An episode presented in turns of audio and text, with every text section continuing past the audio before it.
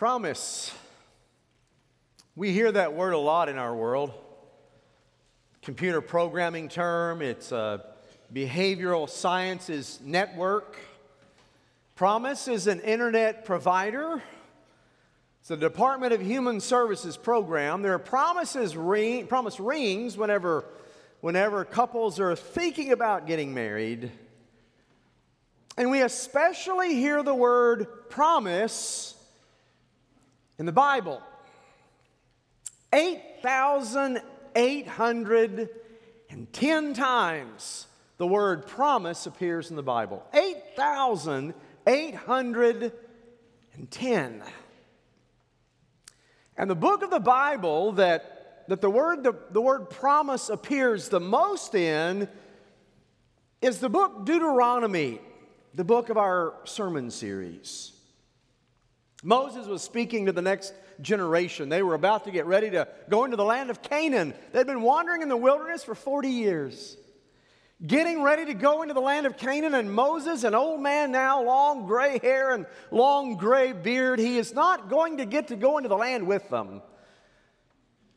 And so he is giving them a farewell address. And it's the next generation, it's it's the kids and the grandkids are the ones that died in the wilderness. And so Moses is speaking to the next generation. And it's recorded, Deuteronomy chapter 4, verses 1 through 40. And so that is our sermon series. Moses speaks today. Over the course of eight weeks, we're looking at all 40 verses. Because what Moses had to say to them that day is exactly what our culture, our world, our churches, and Christians need to hear today. So we're looking at it closely. And as we come to verse 25 this morning, the word promise is central because they're on the edge of the promised land, and Moses now gives them two promises. Starting in verse 25. Read with me. When you father children and children's children and have grown old in the land, if you act corruptly by making a carved image in the form of anything, and by doing what is evil in the sight of the Lord your God, so as to provoke him to anger, I call heaven and earth to witness against you today that you will soon utterly perish from the land that you're going over the Jordan to possess. You will not live long in it, but will be utterly destroyed. And the Lord will scatter you among the peoples, and you will be left few in number among the nations where the Lord will drive you. And there you will serve gods of wood and stone with the work of your human hands that neither see nor hear nor eat nor smell. But from there you will seek the Lord your God and you will find him. If you search after him with all your heart and with all your soul. When you are in tribulation and all these things come upon you, in the latter days you will return to the land to the Lord your God and obey his voice. So, as the Israelites on the edge of the promised land, Moses stood there, looked at them, and he said, I want to give you two promises. One promise is a, is a negative promise of consequences, kind of like saying, if you do that, I promise you'll regret it. My, my mother told me a lot of that a lot growing up. But the other is a positive promise of hope. If you do this, if you return to me, I promise I will receive you. So, so Moses looked at them and said, There's a negative, I promise you'll regret this, but there's a positive, I promise I'll receive you. So let's look at both of them and see what he had to say. First of all, the, the negative promise of consequences. Letter A on your outline the promise if you turn away from God. The promise if you turn away from God, I promise you, you will regret it. Now, here's what's interesting about our passage there are no imperative verbs in it. Usually, every Sunday, we've had at least one imperative. An imperative is a command. So, so whenever Moses speaking to the crowd and he gave them an imperative, it's something that you need to do. But there are none here. Verses 25 to 30. They're all indicatives. That means indicative is that's that's just how it is. So what Moses is telling them is this just what's going to happen. So listen to me. Dr. George Sweeting was pastored several churches through the years and president of, of, Moody Bible Institute and editor of Moody Monthly for a while before his death. He said that one fourth of the Bible is what's called predictive prophecy. And that Moses here, for the very first time, introduces predictive prophecy to Scripture. And what that means is he's standing before them saying, Let me tell you what's going to happen to you. And it happened. Listen to what he said. Now, gang, whenever you get ready to possess the land, you're going to go in, you're going to have kids, you're going to have grandkids, you're going to settle into life and forget God. You're going to forget the covenant you made with your God. And, and, as a result, you're going to fashion idols by your hands, and you're going to end up worshiping the idols. It's just going to happen. And you know, folks, I, I see that happening today. People get comfortable in life they have kids, they, they get involved in their kids' activities, and then their kids are grown and, and they have kids, and then you're involved in your grandchildren's activities, and, and life just happens and goes along, and all the time you, you've turned away from the passion God desires in your life. It happens. You come to church, you, you, attend Sunday school, you, you listen and you applaud and you listen to the sermon and you sing out and, and then you go home, but there's never really a, a passion to your relationship with God. You just entered the land and had kids and grandkids and settled down. And that's a dangerous place to be. You know, there are a lot of people on our church rolls that um, they just kind of settle into life. And they're not here anymore used to be here. They used to be faithful. They used to be Sunday school teachers and deacons, and, and now they're not even here. I, was, I was going over our church roll the other day and just kind of looking down, and, and of course, I've been here long enough that I've, I've seen a lot of people come and go through the years. And, and I, noticed, I noticed how many of them raised in our children's ministry and, and learned Bible passages and and went through our choirs and went through our student ministry and they went to our camps and they went on our mission trips and then they, they graduated and, and they never returned to God. And they're not here now. They're not anywhere now. They settled in to the land and they just forgot God. That may be some of you. And Moses warned them what would happen.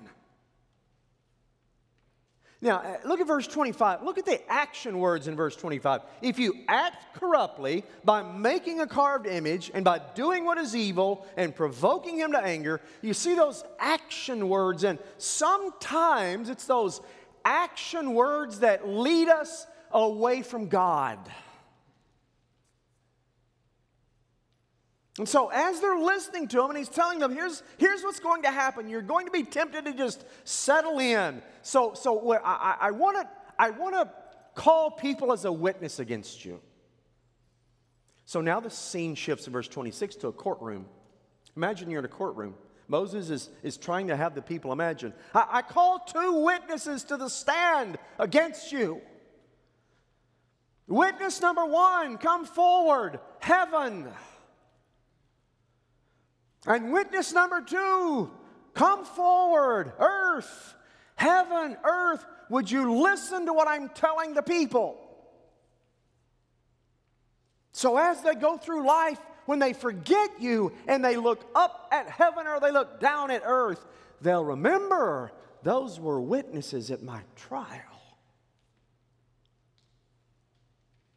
So important, Moses wanted the entire universe to listen to what he was saying.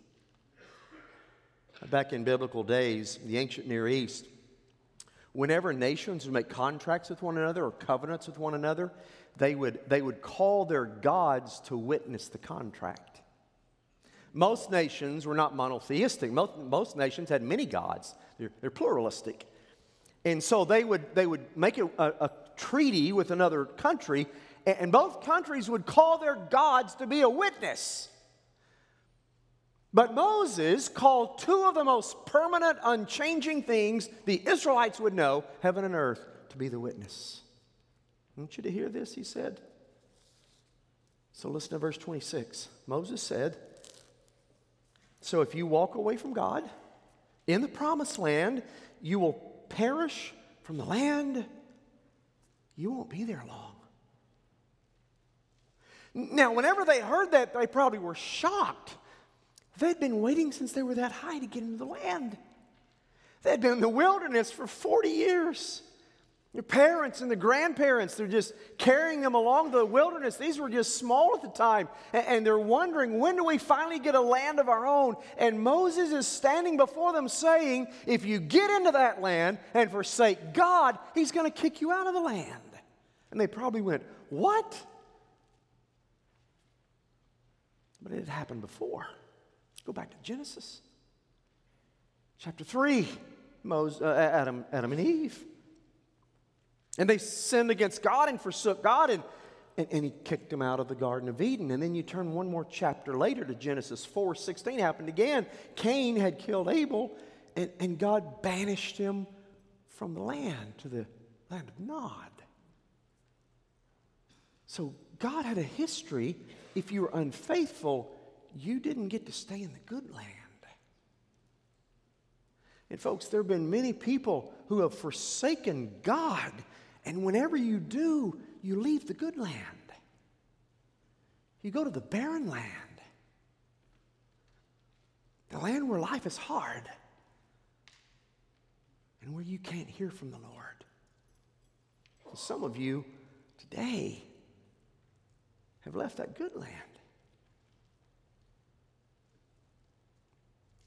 Notice what Moses said next, verse 27. He told him what would happen.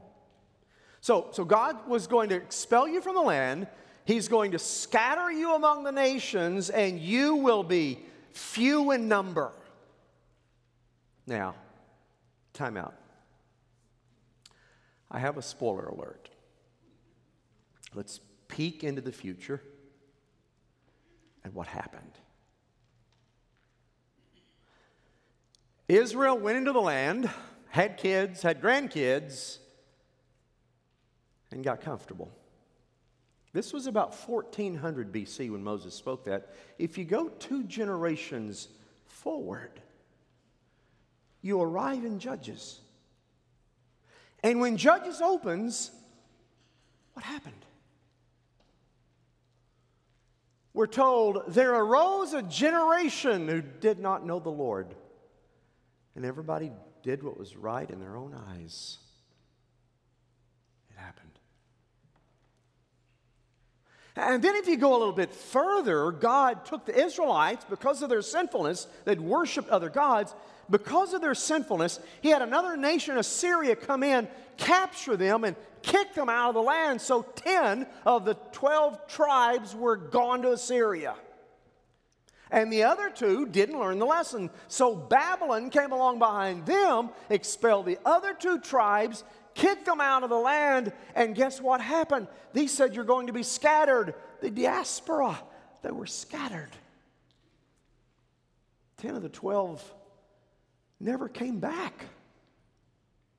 They assimilated all over the world, and two of the tribes eventually got to come back somewhat until the Romans expelled them again. Exactly what Moses said happened. And they became few in number. Fast forward to today. Most of Israel scattered around the world.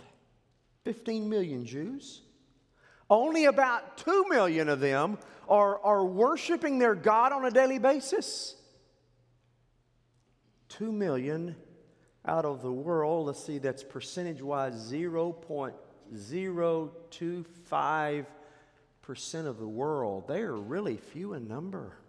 What Moses said happened. Verse 28, here's what Moses said Whenever you leave the land, here's what's going to happen.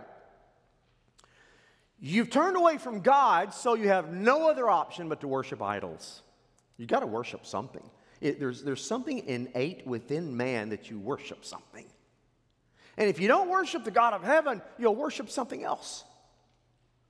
So, Israelites, here's what's going to happen. You're going to turn away from God, and as a result, you're going to turn to idols, and your hands are going to make wood images and stone images, and you're going to bow down and worship those images, and think of how ludicrous it is that something you made with your hands you think's more powerful than you can control your life. That's ridiculous. Because what you're fashioning is a God who has eyes but can't see, ears but can't hear, mouths but can't speak. You'd be better off to worship an animal, at least they can move. In Psalm 115, David repeated that later whenever he said they worshiped idols with mouths that couldn't speak. They had eyes, but they couldn't see. They had ears, but they couldn't hear. They had noses, but they couldn't smell. They had hands, but they couldn't feel. They had feet, but they couldn't move. They had a throat, but it could not make a sound. And, folks, for the past two weeks, we've been drawing the analogy of their idol worship and our idols as well. Because you know what? we still have idols today. God's people do. Things we create and things we worship. I shared with you a couple of Sundays ago that it's really easy to find out where your idol is. Very easy. Where do you spend your time? Where do you spend your money? What do you talk about? Answer that question, and all three, you've, you've identified your idol where you spend your money, where you spend your time, and what do you talk about? I shared with you that my idol for the first 19 years of my life was sports, particularly basketball. It took God's rightful place in my life. I loved sports so much. I'd go to church on Sundays, but I was, I was worshiping sports. Some of you may be worshiping sports. Some of you may be worshiping another person, maybe your spouse, maybe a girlfriend, maybe a boyfriend, maybe your children. Maybe you worship them, maybe your grandchildren. Maybe they're your idols. Maybe going to the lake is your idol. Maybe RVing is your idol. Maybe golf is your idol. Maybe computers or the internet's your idol. Maybe sex is your idol. Maybe food is your idol. So we talked about many idols a couple of weeks ago, but we didn't mention idol number one in America. So I brought that idol today for you to see. The idol most Americans worship. You ready?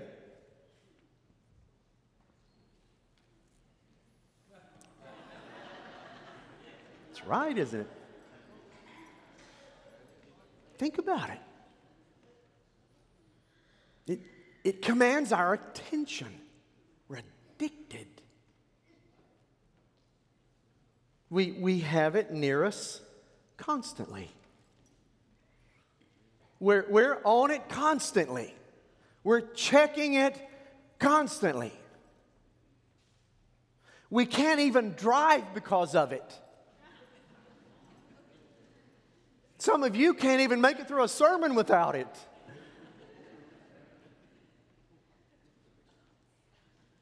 And if I misplace it, we panic. I just got a text in the middle of my sermon.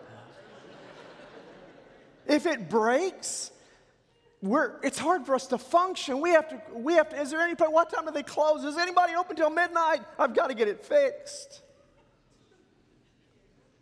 And if somebody threatens to take it away, ooh, fury. If a parent or a teacher threatens to take this from, oh my goodness, fire in your eyes.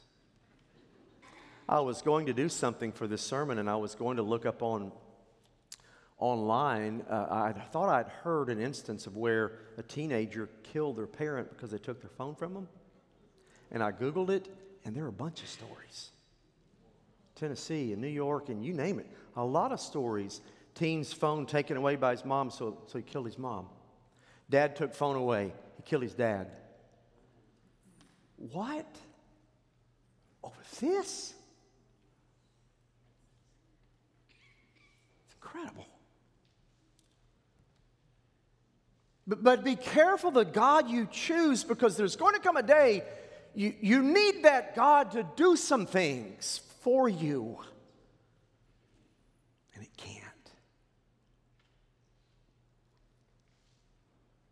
Because it's going to have eyes that can't see, and ears that can't hear, and a mind that doesn't understand. So, let's find out what my God can do. Say, Siri, cure my cancer. Hey Siri, cure my cancer. I didn't get that. Could you try again? She didn't get it.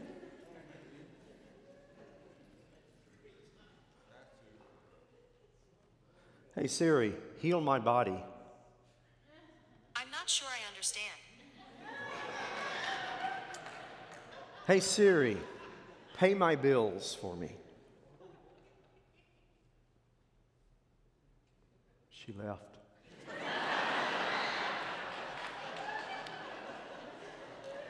hey Siri, pay my bills. Sorry, I can't help you with that. Hey Siri, take me to heaven.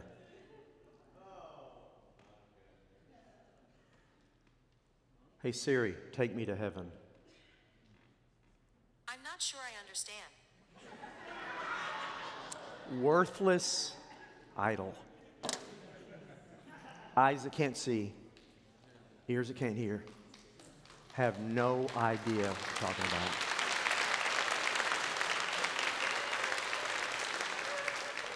Folks, there comes a day you're going to need God, not Siri. And you need to make sure you're worshiping the right one. He's the only one that sees and hears and moves and thinks and acts and speaks and loves you and walks with you. Don't turn away from him. Then here was the second promise, letter B. The positive promise, starting verses 29 to 30, the promise if you return to God, I will be with you. Look at what Moses says. Verse 29 But from there, where? Outside the land. But from there, if you will seek the Lord your God, you will find him if you search for him with all your heart and with all your soul. Even though you were faithless, even though you were in the land, even though you were kicked out, if you will turn, he'll take you back.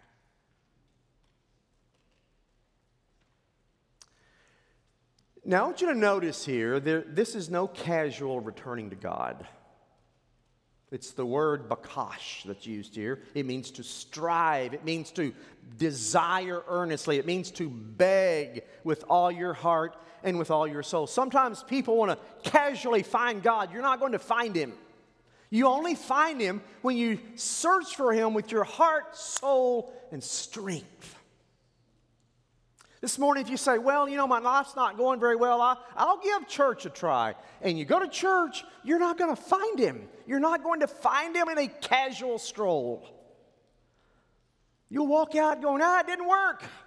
But if you say, God, I need you, I've messed my life up, I need you, I believe Jesus Christ died on the cross for my sins, rose powerfully in the third day, and I need you in my life, I'm giving my life over to you, I'll obey your word, and you're my new master and Lord, he, you'll find God. And he'll find you.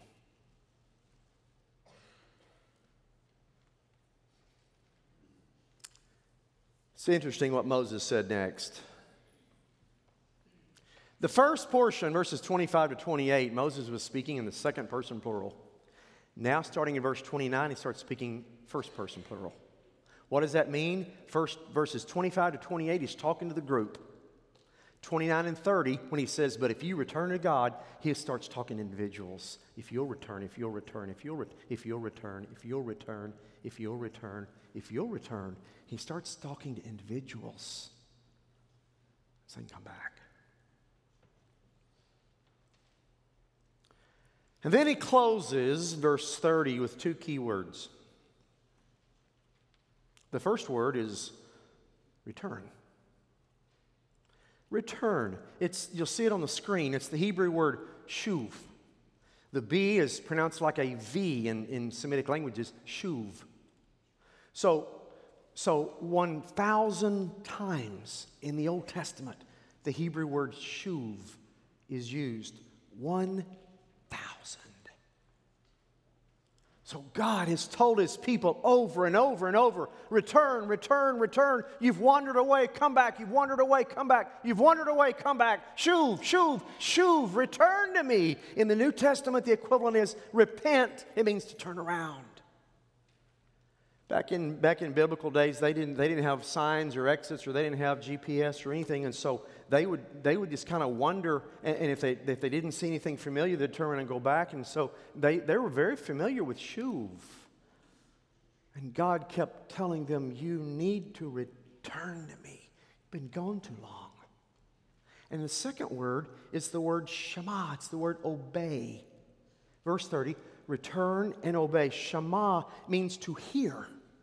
The word Shema is central in Judaistic prayer life today. It's the very center of Judaistic life of Orthodox Jews today because the Shema was given two chapters later, chapter 6, verses 4 through 6, where it says, Hear, O Israel, the Lord our God is one, but it's the word hear. And so what he's saying is, Shema means to hear and obey. So, so if you hear but you don't obey, you haven't heard biblically. The only time you've actually heard is when you hear and do. And so the final two words, Moses standing there before the next generation, they're probably looking at him with eyes like this, and he's got fire in his eyes, and he's saying, Return to God and listen to him and obey him.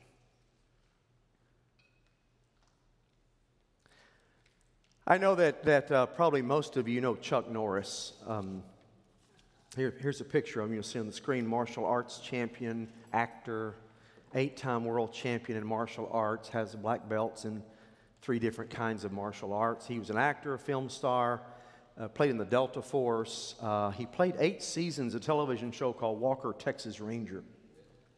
Some of you have been at First Baptist Garland long enough you probably remember when they filmed two episodes of Walker, Texas Ranger at our church, in our facilities. Uh, that's quite some time ago. But Chuck Norris was raised in, in California by a single mom, he and his sister. Dad left him. And so his mom tried as best she could to raise him in a Christian home. But he was pretty wild the age of 12, he went to a Billy Graham crusade. And around that time came to know Jesus as Savior. But very quickly, like the Israelites, he, he settled into life and forgot God. Graduated high school, went to the military, started acting, wandered away from the Christian faith. Did not live anything, he said, like a believer. Fathered an illegitimate child. He divorced his wife after 30 years, went, ran off with another woman. He married a new wife, Gena, but something interesting happened. Gena became a Christian. She got saved. And one day, Chuck Norris came home, and Gena's on the couch reading her Bible. And he said, Oh, no. You're, you're not going to become one of those religious fanatics, are you? And she didn't respond. But she kept reading consistently. And so Chuck Norris started reading the Bible again, too. And he said one day he was reading it, and the Holy Spirit spoke to him. Said, Chuck, you, you need to come back to Christ and finish what I started in you when you were 12. You need me to, to be the Lord of your life again. Chuck Norris said, You're right. He repented of his past, of his sins, he listened to God, he came back to him, he returned. And he and his wife, Gena, began growing in their faith. If you notice some of the later episodes that he filmed, much more emphasis on faith. Chuck Norris said, quote, I walked away from my faith in Christ. It can happen in the movie industry fast. You can lose sight of what's really important, and I did, and I lost my marriage because of it. But he started being a strong Christian influence in the Hollywood circles after that. Continues today. Different areas now. In fact, he is a part of the Trinity Broadcasting Network and Make the Wish Foundation, very outspoken in Hollywood. He also has started what's called the Kickstart Foundation. He's in 6,500 schools, he and his wife Gena, where they, they teach martial arts and put biblical principles and scripture memory with it. 6,500 schools. He also works for the Billy Graham Association because he said he wanted to give back something that made an influence on him when he was 12. And here's what he did he returned, he repented, and he listened and obeyed. And that's the bottom line when you're out of the land. And I know there's some out of the land here some out of the land online. Come back. Shuv Shema. Return. And hear. God, thank you today for your word and that you love us enough that once we're expelled from the land, we're not just ignored. Lord, if we, if we truly seek you urgently, we'll find you. And so, Father, I pray for those today who need you. I pray, Lord, that they'll find you. They seek you with all their heart. Lord, I pray for those today who need to make decisions, those who have never received Jesus as Savior for the very first time. May today be the day they repent of their sins and come to you. And God, I pray for those, whether they're online or whether they're here in our worship center that today's the day they need to come back to the good land, that they'll do it. God, that they will return and they'll obey, and you'll receive them. Thank you for Jesus making it possible. In his name we pray.